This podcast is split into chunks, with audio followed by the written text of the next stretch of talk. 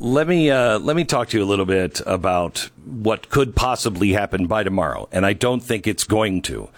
But we could be at war tomorrow with China because of one crazy incident in Taiwan. Um, that's happening soon, and um, we should know by tonight. Now, are, can you imagine if we're at war with China? If there's even a blockade with China? Can you imagine what happens to our economy and everything that we need? Please, please do yourself a favor and prepare yourself. Go to preparewithglenn.com, grab your four week emergency food kit for $50 off the regular price. Your food will ship fast and free. It arrives in unmarked boxes. Go to preparewithglenn.com right now. You should have food you know, for your family to weather any storm, please do this now. PrepareWithGlenn.com.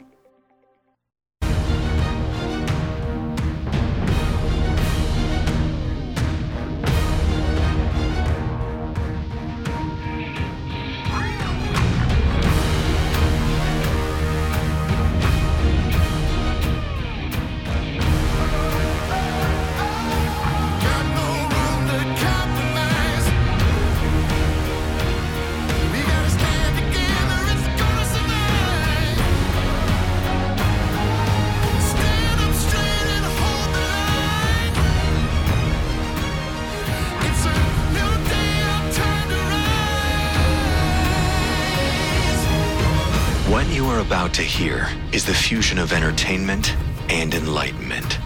This is the Glenn Beck Program.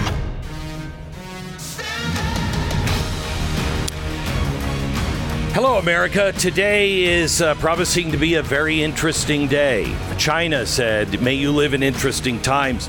Oh, well, thank you so much for that, because it's very interesting what's happening today as Nancy Pelosi goes over to Taiwan already.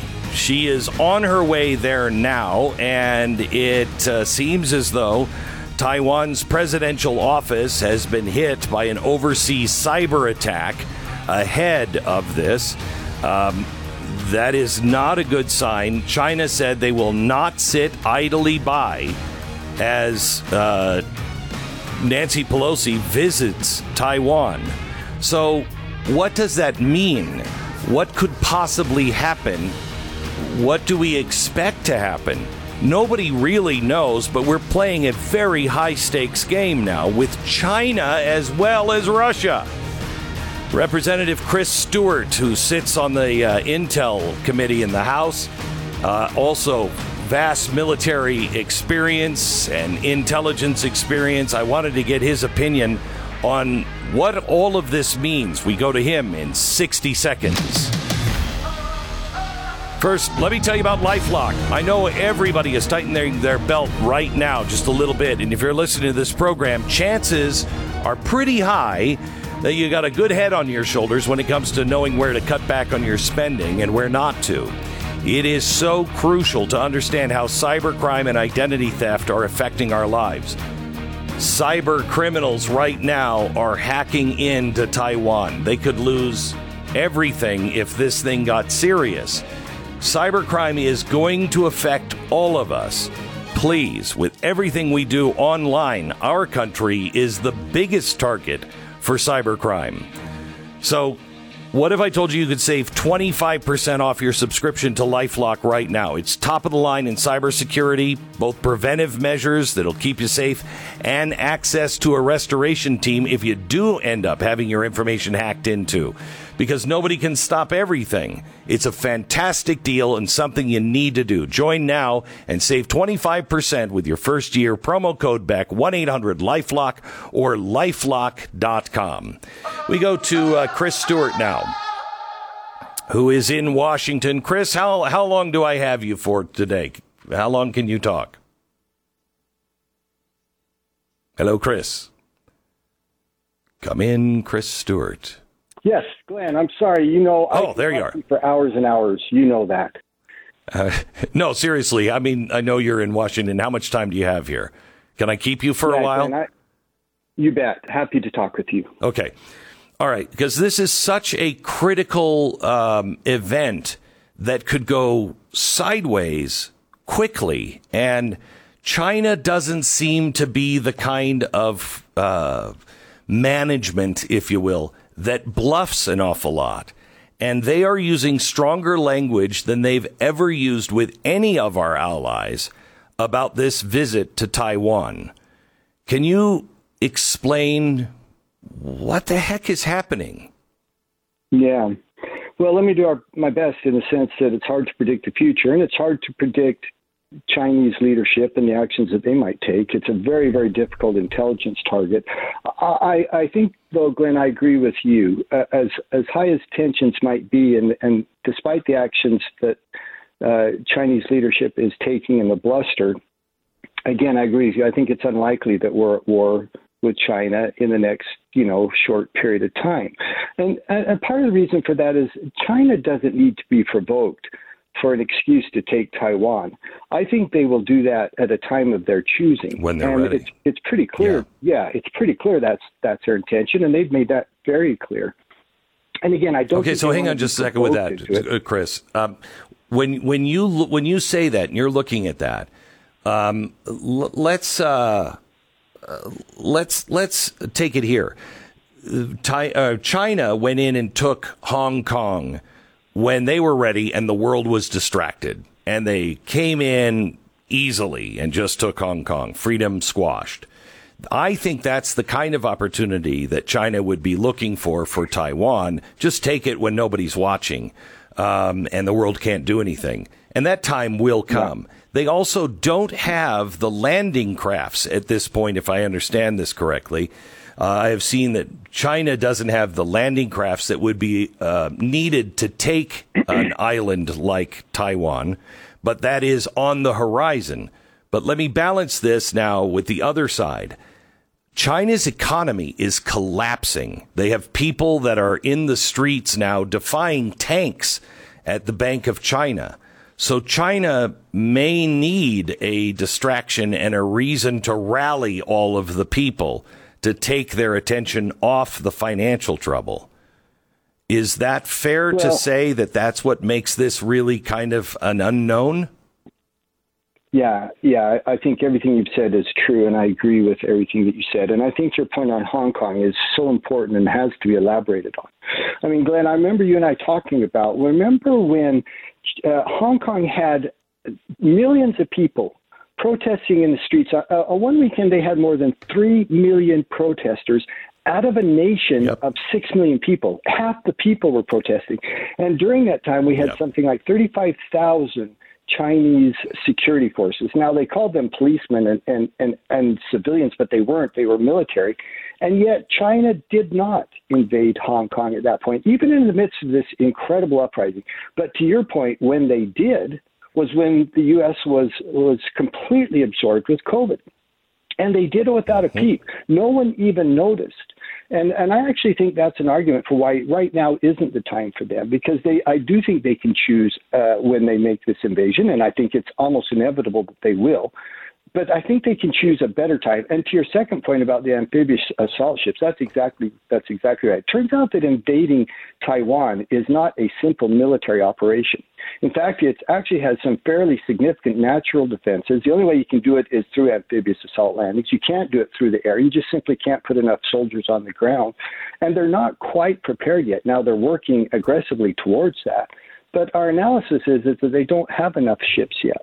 So I think right now it's probably premature for them to take this type, type of action. And finally, to your third point, yeah, you're right. There's a lot of upheaval in China right now. And I guess the question and the equation the leadership would have to evaluate is does us invading Taiwan, which is going to aggravate all of those internal financial stresses in China, not alleviate them, does that help us or does it hurt us? And again, I think I think most of the analysts and, and just common sense says it's probably not the right time right now.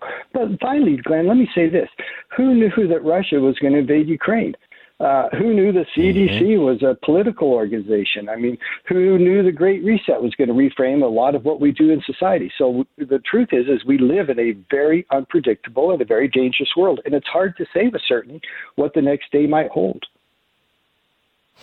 So the New York Times is, um, I think, pretty much taking Nancy Pelosi apart. Uh, Thomas Friedman had an article in the New York Times, I think it was yesterday, where he was talking about uh, Ukraine, the money we're sending over there, how corruption is on the rise. We don't know what we're doing. And now we have Nancy Pelosi running over to China. Uh, and he thought it was a big mistake for her to go over. It's not necessarily a mistake to go over, but it's a mistake to announce you're going over because it gives China the chance to do what it's doing and putting us into a situation to where you got to go because you can't give in to China, but you don't want to go because it's pissing China off. Wasn't that the mistake yeah, exactly. that Nancy Pelosi made? Yeah, I think there were a couple of mistakes that were made. Number one is that that, that did occur, and, and there have been members of Congress who have visited Taiwan in the last couple of years. But they do exactly what you just said. They don't announce it. They go there. We show our support. We have meaningful meetings. We talk about, about you know military alliance, you know things that we can do to help them. You leave, and then perhaps you talk about it when you get home. In some cases, we don't even discuss it once we return. I don't think Nancy Pelosi announced that she was going to Taiwan. I think the Biden administration leaked it. And you have to ask yourself, why would they do that? Why? So is there anyone who thinks that 10% for the big guy wants to provoke China? Because this president doesn't want to provoke China. He wants to kowtow to China. And a really good example of that is why in the world is it so hard for this administration to say the truth about the origins of the coronavirus? I mean, a seven year old could look at the evidence and say, yep, it almost certainly came from the lab.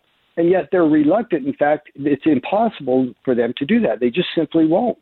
And I think that's a good example of they don't want to provoke China. They thought Pelosi going there would be a provocation, therefore they leaked it, I think, and there are others who believe this as well, in order to compel her not to go. And uh, to her credit, Glenn, I think, and oh my gosh, I can't believe I just said that about Nancy Pelosi, but in this case, it's true. To her credit, I weirder things have happened. Landed there just well, and the, and the evidence is she probably landed there just a few minutes ago. I, I think they were they were scheduled to land at about uh, 10:05 uh, p.m. local, and it's a, like I say, just a few minutes ago. We don't know for sure if she is, but that attention apparently was her intention. So I want to play something from the Pentagon that I just don't understand. Um, and it regards the Taiwan Relations Act, which I want you to get into here in just a second. But let me play this and then ask you a question on it. Here's Pentagon. Repeatedly yesterday. said that we oppose any unilateral changes to the status quo from either side. We have said that we do not support Taiwan independence, and we have said that we expect cross-strait differences to be resolved by peaceful means. We have communicated this directly. So, wait a minute. John Kirby just said we don't support Taiwan independence. According to the Taiwan Relations Act, which is very carefully written, there is strategic ambiguity through it. And I think that's even a phrase that comes from that strategic ambiguity, where we have always played look, we support the Taiwanese people and uh, you know will defend them. We accept them as a uh, as a, uh, a separate party, but we never say absolutely positively we're going in or absolutely positively we don't support this. Why are we saying this now? Well, yeah, it, you know that's a that's another good example of the delicate nature of this relationship, and that is you're exactly right. The strategic ambiguity is intentional it's deliberate and it's it, written into this agreement, and it was a way mm-hmm. to, to split the split the baby, if you will, at the time. And that is, you know, philosophically and and in many practical ways, we were supportive of the people of of Taiwan. But on the other hand, we didn't want to go to war with China at the time, and we said, okay, well, we're going to have this strategic ambiguity. Well, we're going to kind of support them, but we're not going to support them on a, in open or in public or, or in very aggressive ways. Which is, by the way, coming back to the president one more time, and and his apparent willingness to you know to improvise and to change 30 years of national security strategy in an offhand comment at the end of an interview when he says, Oh, yeah, we would absolutely militarily defend Taiwan. Well, that's not been officially our policy for a long, long time. Again, it was it, no. it, it relied on this ambiguity, strategic ambiguity of, of yeah. China not knowing what we would do, uh, and and I think it's a good example of again, it's a delicate uh, balance there, and this president has has tipped the scales in a way that brings a lot more uncertainty. Okay, um, let me uh, take a quick one minute break, um, and I I I want to go back to a what uh, China is saying, what Russia is saying about this.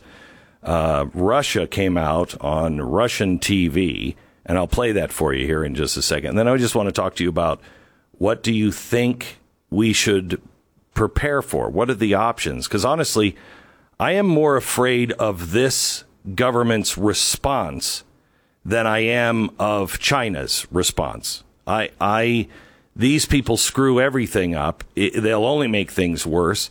And I, I don't know. I mean, I just, Biden is practically an imbecile at this point.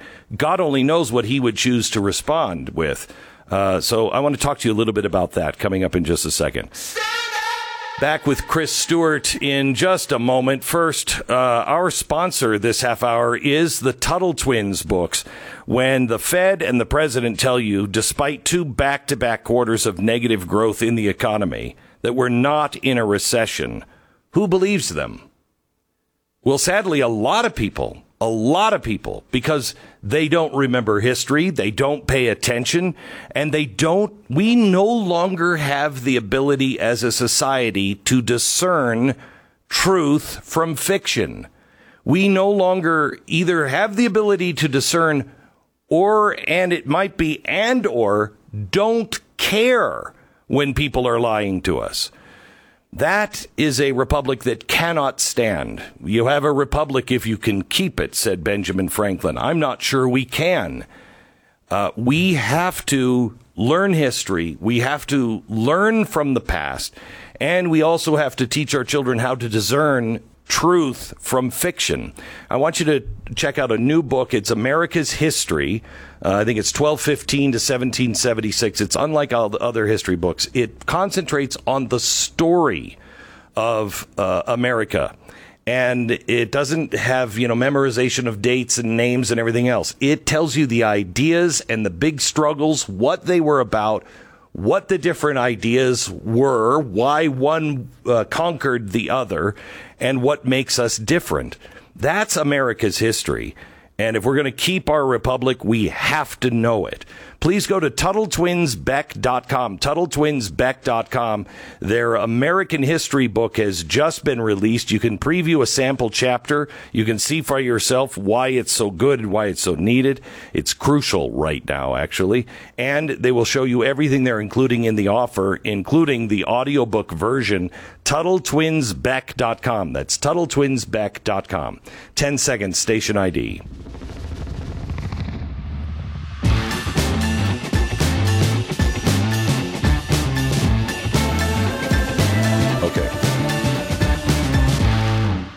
Okay, so if you're watching the um, the network on Blaze TV, it, I'm going to play some Russian television, but here was the message. Uh, a TV tower in Moscow, and uh, the message is China, Russia is with you.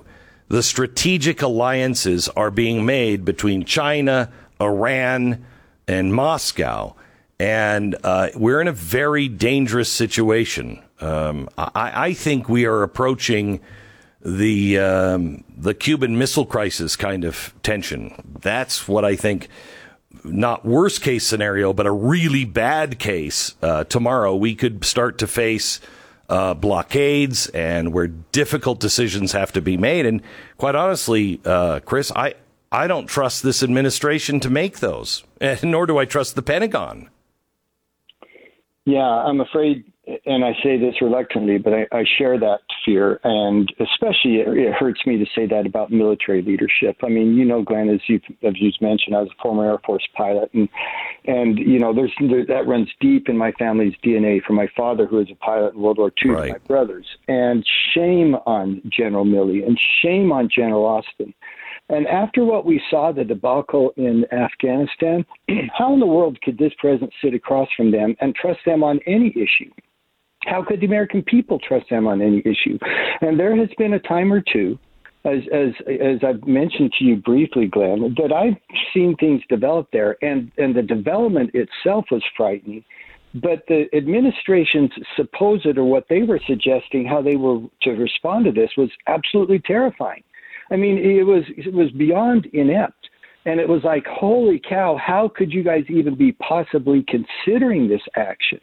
And yet we've seen that from them, and and uh, unfortunately we've seen it more recently. So no, I, I share that concern, and we should. The American people are not foolish; they can look at this administration and see that they're not they're not capable, and they haven't demonstrated uh, the type of leadership that we need to when it comes to international relations or military affairs. Again, look at Afghanistan as evidence. Chris, what are you um, what are you expecting, or what should we be watching for um, here in the next 24 hours? Well, I think there's a couple things maybe worth mentioning. One of them is is this alliance between Russia and China. Now, this is an example of the enemy of my enemy is my friend, but this is a little bit beyond that. There's actually a genuine friendship between between President Xi and President Putin they actually spend quite a lot of time together. I think there's been more official visits between them than any other state leaders. Uh, and now that's a transactional relationship, but they could take advantage of it at this moment. Uh, so I think that's something strategically we need to keep our eye on. Uh, again, Glenn, I think that we're probably going to see bluster from Chinese leadership. They've already announced uh, they're imposing some uh, trade sanctions against Taiwan, interestingly, on foodstuffs which is something they need more of, mm. not less. And there'll probably be more of that. And then there's going to be more aggressive military exercises. They've got five days of military exercises they hastily put together, uh, including four days of live fire exercises that you'll see over the next uh, next week. And again, they put that together very, very quickly in order for them to respond to this. I, I don't think you're going to see something that leads us into a confrontation, but it stresses the relationship and it makes Beijing more and more likely to show aggression towards Taiwan in the hmm. future. Uh, Chris, thank you so much. Thank you for trying to hold the line along with uh, several other people in Washington, uh, especially the Freedom Caucus, holding the line here. Uh, thanks so much for checking in with us. Back with um, another expert on Taiwan and war. Next. The Glenn Beck Program. Do you know what's worse than the beginning of a house selling and house buying process? Uh, honestly, honestly, the end of it. The end of it. Uh, if you don't do it right, the end of it is awful. On the house selling side, you could end up with a lot less than your house is worth or might be worth. You could end up with a real estate agent that thinks selling a house is only just uh, putting up some balloons and some signs saying open house, and you're trapped in that nightmare cycle. On the buying end, I mean, who wants to end up not in the house that you really wanted, but the house you settled for instead? That's why you should check out the real estate agents at realestateagentsitrust.com. We've done all of our work to make sure that we are recommending the people that we feel are the best in your area. This is a free service to you. But get the just at least interview these people. I think you're going to be impressed with them. They know how to sell your house for top bot dollar and negotiate to get you in the right house. It's realestateagentsitrust.com. Buying or selling, it's a free service to you. Find the right real estate agent, realestateagentsitrust.com. Isn't it the right thing to do to subscribe to Blaze TV? Go to blazetv.com slash Glenn. The promo code is Glenn. Save 10 bucks.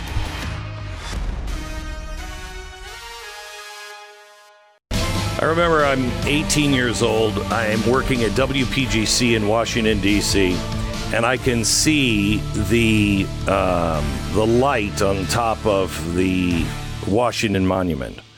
So I'm at ground zero. Ronald Reagan is in office, and there's something, I don't remember what it was, but a, a confrontation with um, the Soviet Union and it was really serious. And I remember keeping the door to the teletype in my studio open. Teletype is how we used to get the news. And it had bells on it, and a 10 bell event would be nuclear war.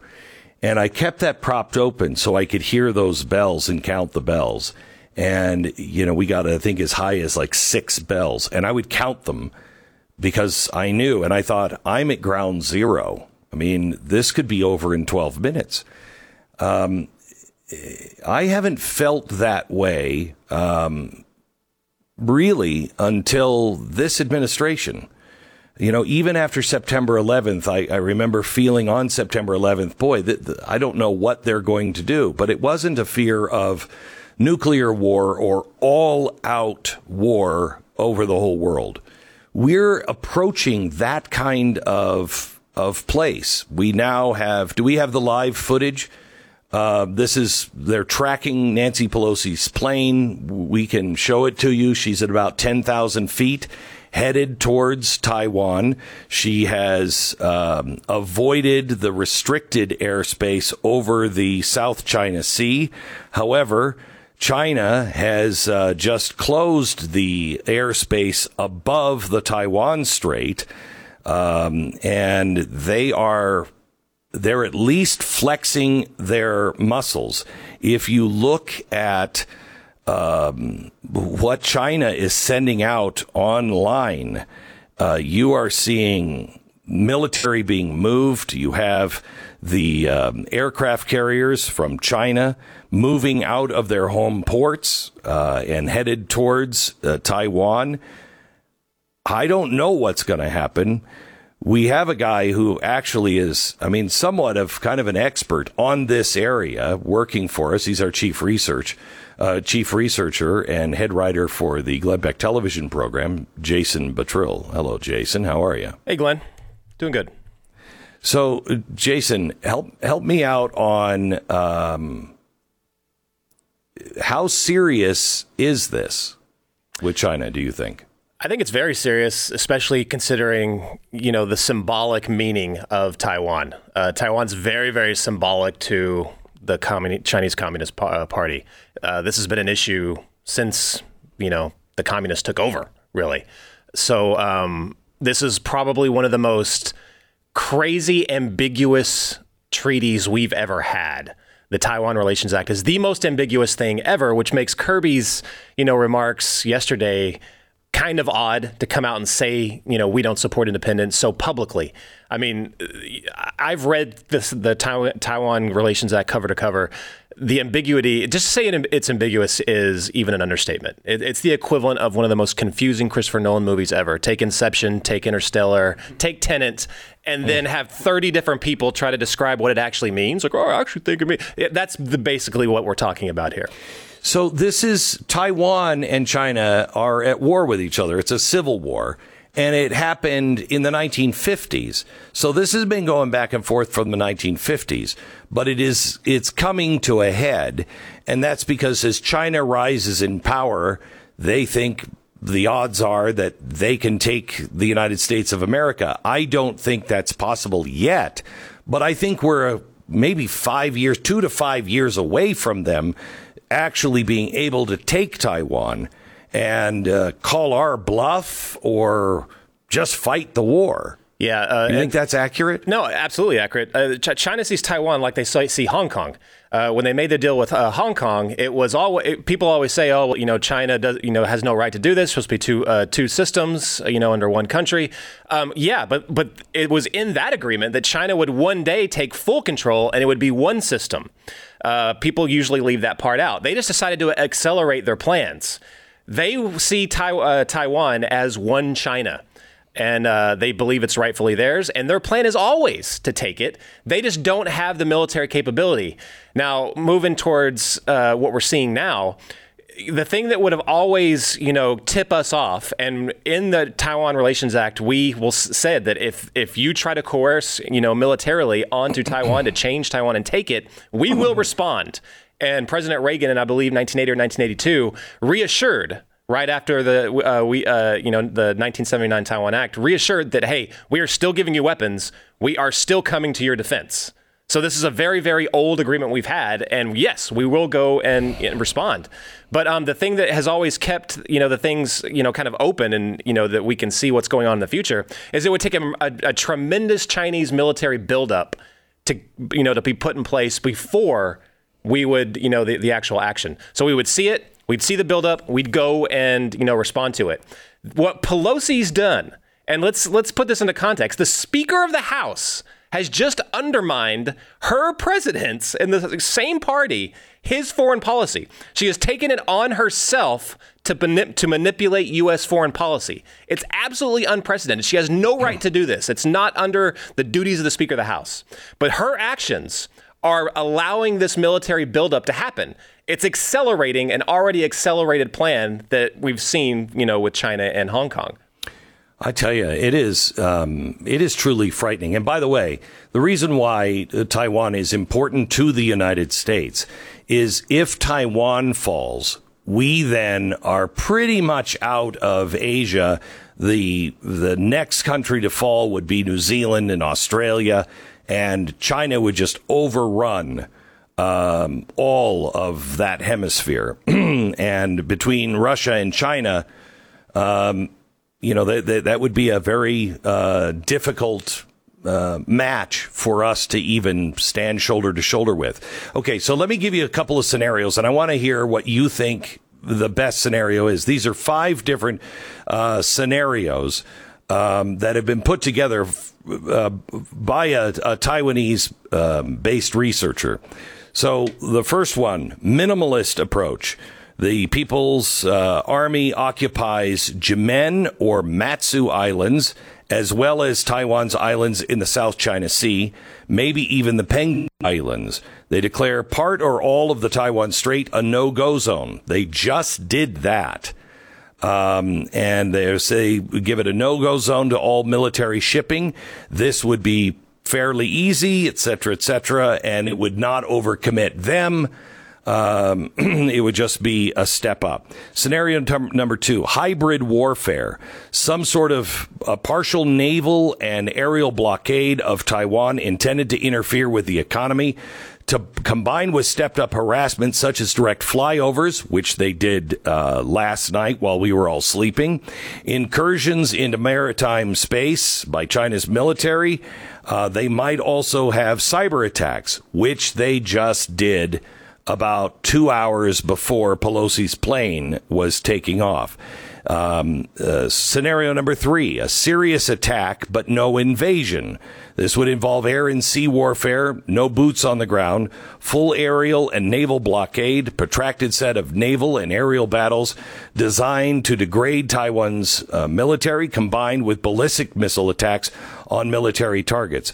Uh, scenario number four a real, actual invasion. Scenario number five, short of a uh, nuclear uh, attack, would be the worst case. Full air and sea blockade, massive ballistic missile attacks on military targets, cyber attack, aggressive naval and aerial attacks, and boots on the ground. Um, I don't think that one is uh, even possible right now, but maybe it is. Which one, or do you have another scenario that you think is more likely to come from this? Uh, just so to point out, I think every single one of those scenarios would break the Taiwan Relations Act, uh, which would require an American response. So if they're thinking about doing any of those, they're ready for war. Um, just really quick, if I can remember all of them. The first one, occupying some of those islands in the air defense zone. We already saw the air defense zone occupying any of those islands, including the Penghu Islands. Yes. Those are part of the Pescador Islands, which is specifically named in the Taiwan Relations Act as part of Taiwan. So that's a okay. huge uh, that's a huge, uh, you know, uh, we're getting involved basically if they do that, and they're so that is, or that is a progressive way to for China to do it, where they're not taking all of it, they're just moving in, and then like Republicans always do, you just back up and like, oh well, that that that's okay, okay, well we'll get it on the next vote. You know, um, that's a progressive tactic, and America would probably not go to war over something like that. I would hope. Yeah. Uh, we should put a note real quick. Uh, Nancy Pelosi has just landed in Taiwan. So that uh, is just congratulations. just watched it live here uh, as it uh, so there, whatever game is so being bizarre. played is going to be played. The other scenarios, uh, pretty much, uh, many of them involved economic, you know, hybrid warfare or blockades. Uh, economic hybrid warfare was not mentioned back then in the Taiwan Relations Act. I would put that in the same category as blockade That's also mentioned. So if any of those things happen, we are then, according to the text, obligated to respond. So we're responding anyway. So, okay, so if they pretty much do anything, even the lightest, the minimal approach, they would be in violation of right. this act, or, you know, our, our treaty, if you will. Um, and it it puts us, you know, uh, into action and calls our bluff. Right. I am terrified of what the Biden administration would do because the Biden administration is absolutely toothless. We have no allies. What we've done in Russia has only benefited Russia and hurt everyone else. I think these guys could overreact uh, and do something very provocative that in the end will just destroy us. What should be our response, Jason? Oh gosh. Um, like I said, this is such a complicated issue because it's so I hate to use the word again, ambiguous. I think that let me just go to this point. I, I think that I don't think China will do any of those things. I think that China will use mm. this as an excuse to do a massive military buildup. That's what I think. And we already saw massive military exercise. Massive military exercise. Oh, we're just going to position all these things yeah, here. We're going to put all these boats here. We're going to keep these aircraft carriers here. That way, it puts off, us off balance on we don't know how far they've escalated their timeline. And that's why I think this is so it's such, such a horrible, not only dangerous but horrible move by Nancy Pelosi in doing this. Is you you're bringing right to the surface what we think we have 10 years to plan for and to prepare for. Um, that's what I think will happen. I think that just we'll see a lot more military buildup in that area. It'll be harder for us to know when they are actually going to attack. Now, if they do any of those other things, I think that we're obligated to respond in some way. I'll leave it up to them to decide what is the you know oh it, how to balance it all out. Um, they're obviously not the ones that I want you know in charge right now to do that. But um, I mean, what we're, we're we're signaling to everybody else in the uh, in the region that hey, you know the time okay. of, of you being able to count on us, that's over now. So, you know, uh, yeah. I, will tell you, J- Jason, thank you so much for your analysis. And of course, we'll be watching it. And, uh, um, if you if you watch and see th- some things, let me know and tweet it out today and uh, and and Facebook post because this is something that is ongoing. Um, thank you, Jason, for your your help. I will I will tell you that uh, now is a time to pray for your country. And let me just remind you, uh, the Republicans always get the warmonger um, label. Uh, let's just say that the Republicans have changed on war. We've learned our lessons, I think. Um, and Donald Trump, world was at peace.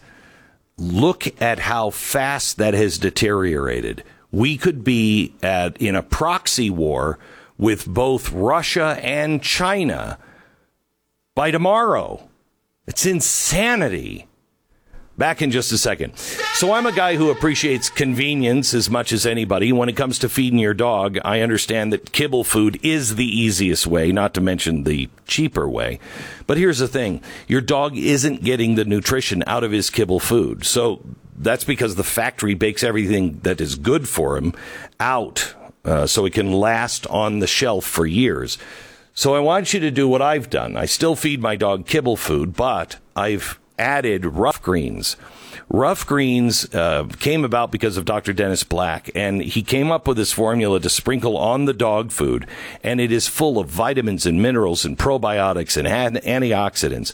You name it, it's in there for your dog. If it's healthy for your dog, it's probably in Ruff Greens.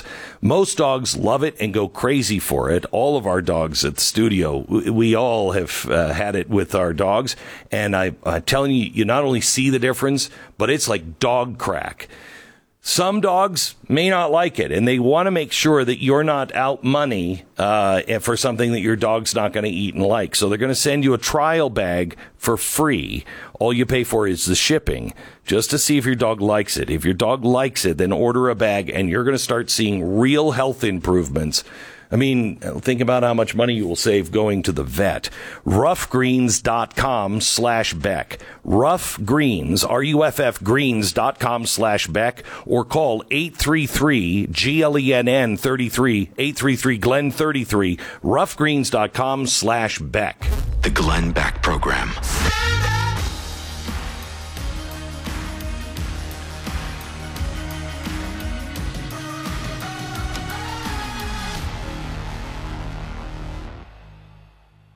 This is the Glenn Beck program. As bizarre as things are right now, let me just, and we'll get into this uh, a little later.